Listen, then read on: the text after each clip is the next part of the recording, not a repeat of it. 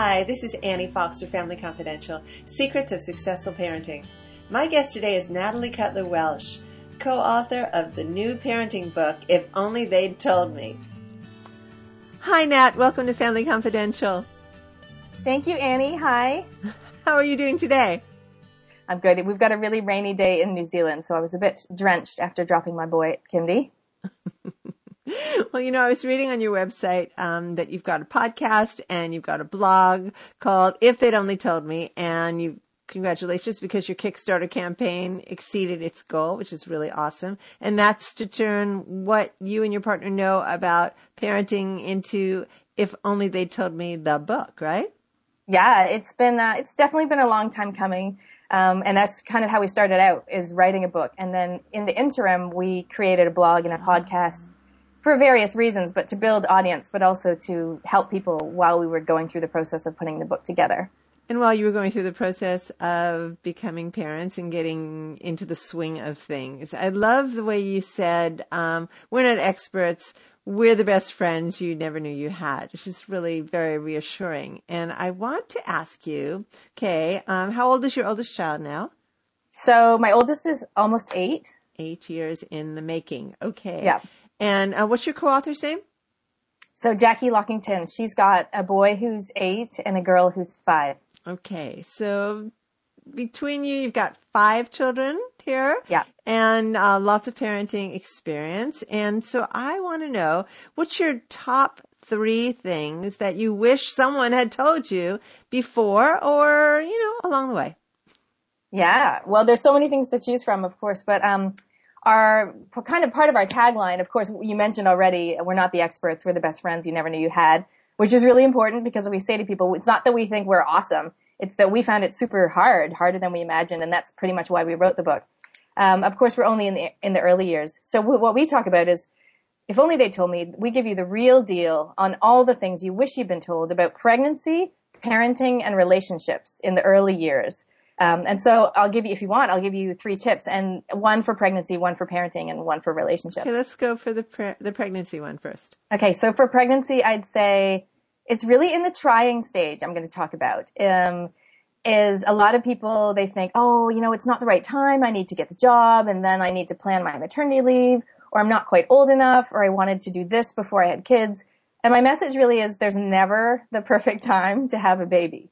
Like it just doesn't exist. Something's going to be not quite right. So, um, I think if you feel like you're ready and your partner's keen as well, then yeah, go for it because it can actually, for some people, take a lot longer than you thought.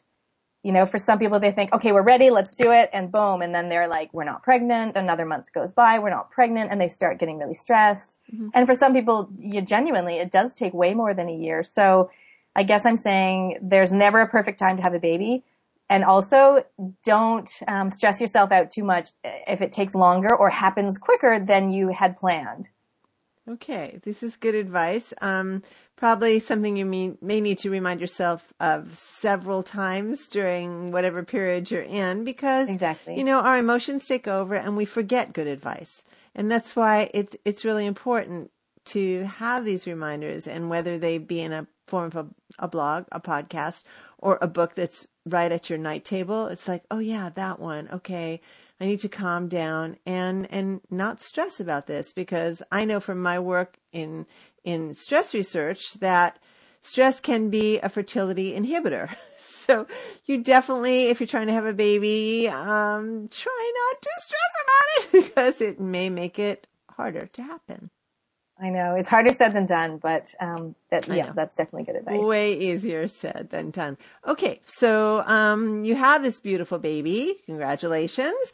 Um, what is something that you wish someone had told you about parenting in, say, the first six months? Yeah, well, um, I think the biggest shock. It's, I mean, it's a huge change for mom and dad, but really for mom, my advice is um, embrace the rule. Don't try to fight it don't try to be all that you were before. I know a lot of people, myself included, I felt like I had to keep reminding people, yeah, I'm a mom now, but I used to be a project manager, you know, and I kind of like, I was ah. all trying to do it all and all that stuff. And I think it's like, people say it goes so quick. It does. But my message is just, you know, take every day as it comes and don't try to do everything. So one of the acronyms that we have in the book, I'm really into acronyms, is OTAD, which means one thing a day. So in the early stages, just try to do like one thing a day, meaning if you manage to have a shower in the first, you know, few weeks, you know, that's awesome. If you manage to hang out one load of laundry, tick, that's one thing you've done, you know, don't expect to be able to do a million things like you used to and just kind of enjoy instead of your rule. I'm laughing when you say, okay, if the one thing on your list today is to take a shower, I'm laughing because um, when our children were young, but um, not infants, but old enough for us, my husband and I, to go away on a on a uh, an overnight away from them, and we had a beloved babysitter who um, was probably in her 20s at the time. And when I came back, she said, "Oh my God, Annie, I can't believe you ever have time to take a shower." you got to schedule it in. yeah, because she couldn't figure out how you take care of two children and also find time to actually get into the bathroom, close the door, and have five minutes to yourself. Yeah. Um, but it does take practice. So I love your your um, idea here of you know set the goal um, realistic and and the bar much much lower than especially if you came from a full-time job where you were highly capable and competent and had a whole to-do list that you went through every single day. And here you are like I'm I'm moving at the pace of a slug. And yeah. then you start to feel like you're not doing anything but you really are. Exactly. It's uh, and you have to remind yourself like you mentioned before with each like the next child again you have to shift your expectations because you've had one and now they're two years old or whatever. And now you're going back to the baby mode and it's, and you're juggling too. So again, you have to reshuffle your expectations of what you're going to achieve in the day or um, just your pace of life. Okay, now we know that things have changed in terms of the role of fathers in the 21st century. Yay, hooray for that.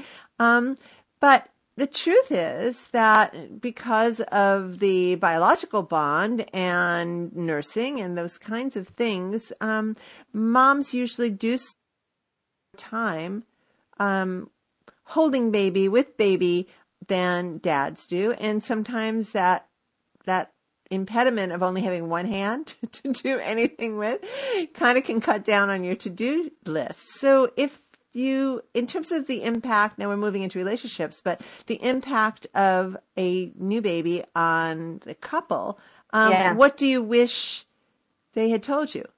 Yeah, I've got lots for that one. one one of the things um, in the early stages, I always encourage new parents to say, for, in the first two weeks, the mom needs to give the dad some awesome quality time. So I don't mean baby sleeping and dad's reading a book and mom goes for a walk. I mean like baby's awake and dad takes the baby out or dad stays home with the baby while mom goes out.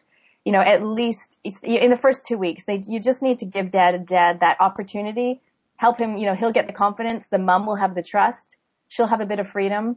Um, not for hours and hours, but even just for 40 minutes or something like that. It's a really great way to just get yourselves both really immersed in the, in the, the parenting role. Mm-hmm. Now, one of the other things for relationships that I have is, um, something that I call the I love list. And it's a little activity. I know you like activities, Annie. So this is an activity that we mentioned in our book, which is um, a great way to reappreciate each other as a partner. So it's not sitting down and writing a list of all the things you love about your partner. It's sitting down and writing a list about all the things your partner loves to do. All the things that make your partner happy. So for example, I would sit here with a pen and paper and my husband Matt would sit there. We'd have a piece of paper. And um, this is actually something we did and that's why i made it into an activity in the book. And we wrote down i wrote down everything that i thought made him happy you know and i said going sailing um, going for a run and and you know coming back super sweaty like he's really worked himself hard. Um, riding his bike to work you know whatever whatever. And i just made this big brainstorm list of all the things i know makes him happy you know rough, rough and tumbling with the kids on the floor etc cooking, baking in the kitchen. He loves that, you know, all that kind of stuff. And he would similarly do a list for me, um, having a hot bath without being interrupted, lying in the sun, reading a book, etc. Hanging out with my friends. Um, and then you read it to each other and you realize, okay, we, I totally know you. I totally know what you love and what makes you happy. And it's a reminder that we need to create those opportunities in our lives for each other to do more of those things that make us feel happy and make us want to give more love because we are feeling loved. So it's a really cool activity. The I, I love list. I, I love your I love list. Um, it shows that you understand, as you say, you know the other person. And, and what comes out of that is your um, intention to give them time to do what they love to do because that will make them a happier person. That will make them a happier partner and a better parent. Exactly. And um, because I, as you know, I'm, i do a podcast as well, and that's one of the topics um, that a lot of people don't talk about with parenting. They don't touch on the relationship thing, and for us, um, that's a huge part of it. We talk about the the parent relationship, like the husband and wife or mom and dad, um, but we also talk about the impact on friendships, uh, grandparents, and everyone in between. Yeah. You know, it's interesting that you're talking about this now. Yesterday was Father's Day here in the States. Mm. And um, our son and daughter in law just had a baby two weeks ago.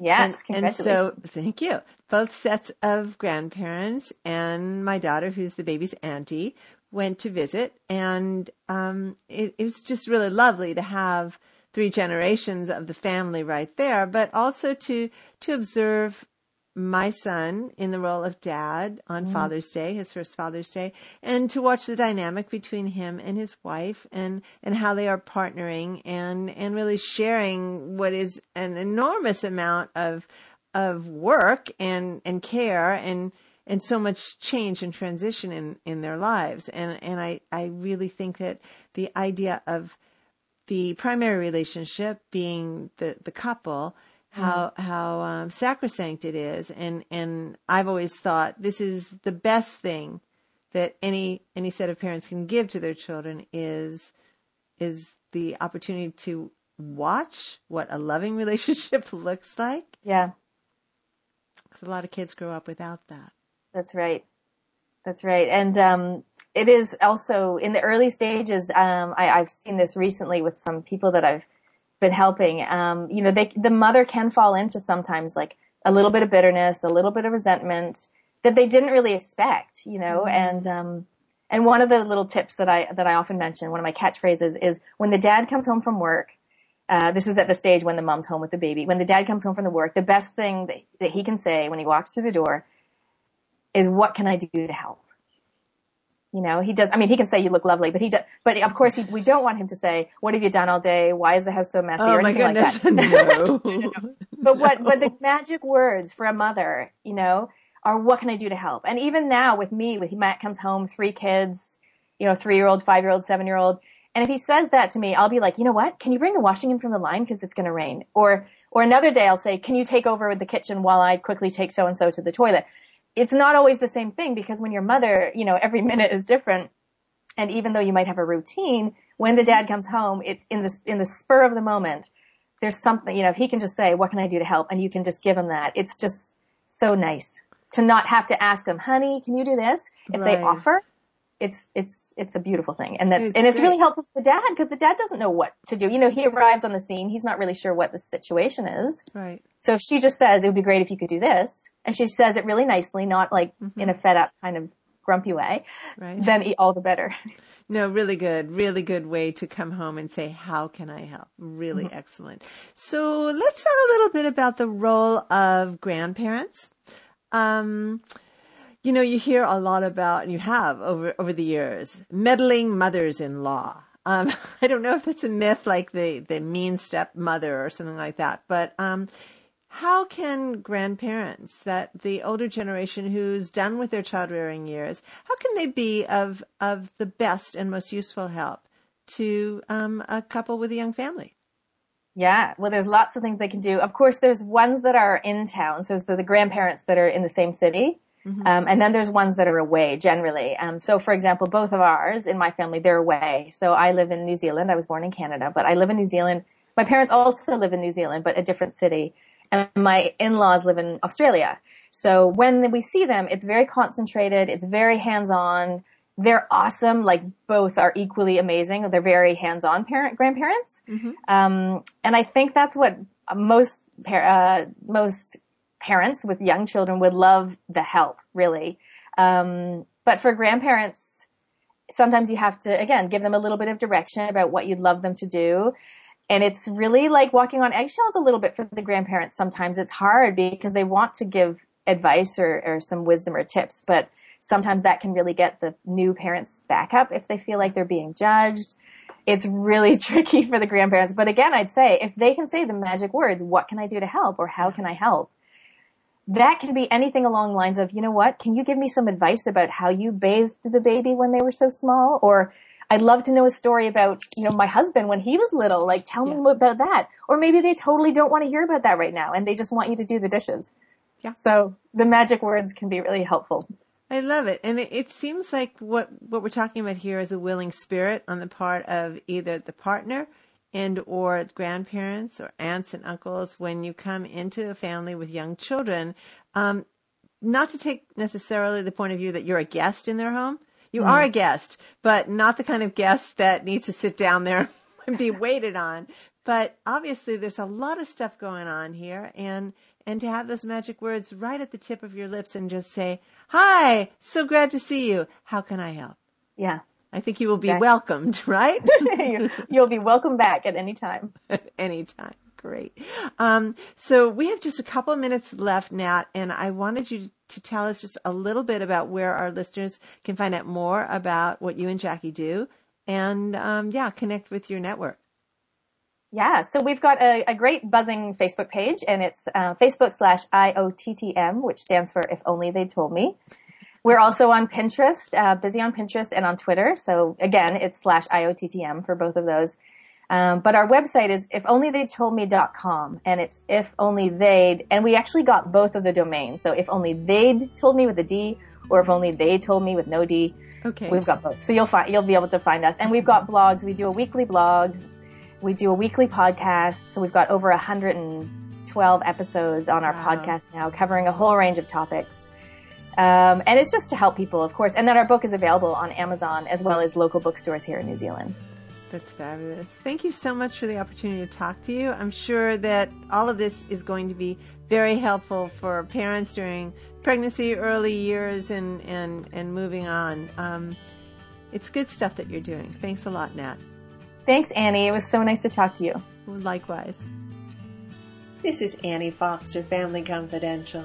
To learn more about my work with tweens, teens, and parents, visit anniefox.com, where you can check out my parenting book teaching kids to be good people, progressive parenting for the 21st century. And tune in next time when my guest will be Wendy Young, award winning child and adolescent therapist. We'll be talking about divorce, kids, and parents, and how to make a smoother transition through a rough time. Until next time, happy parenting.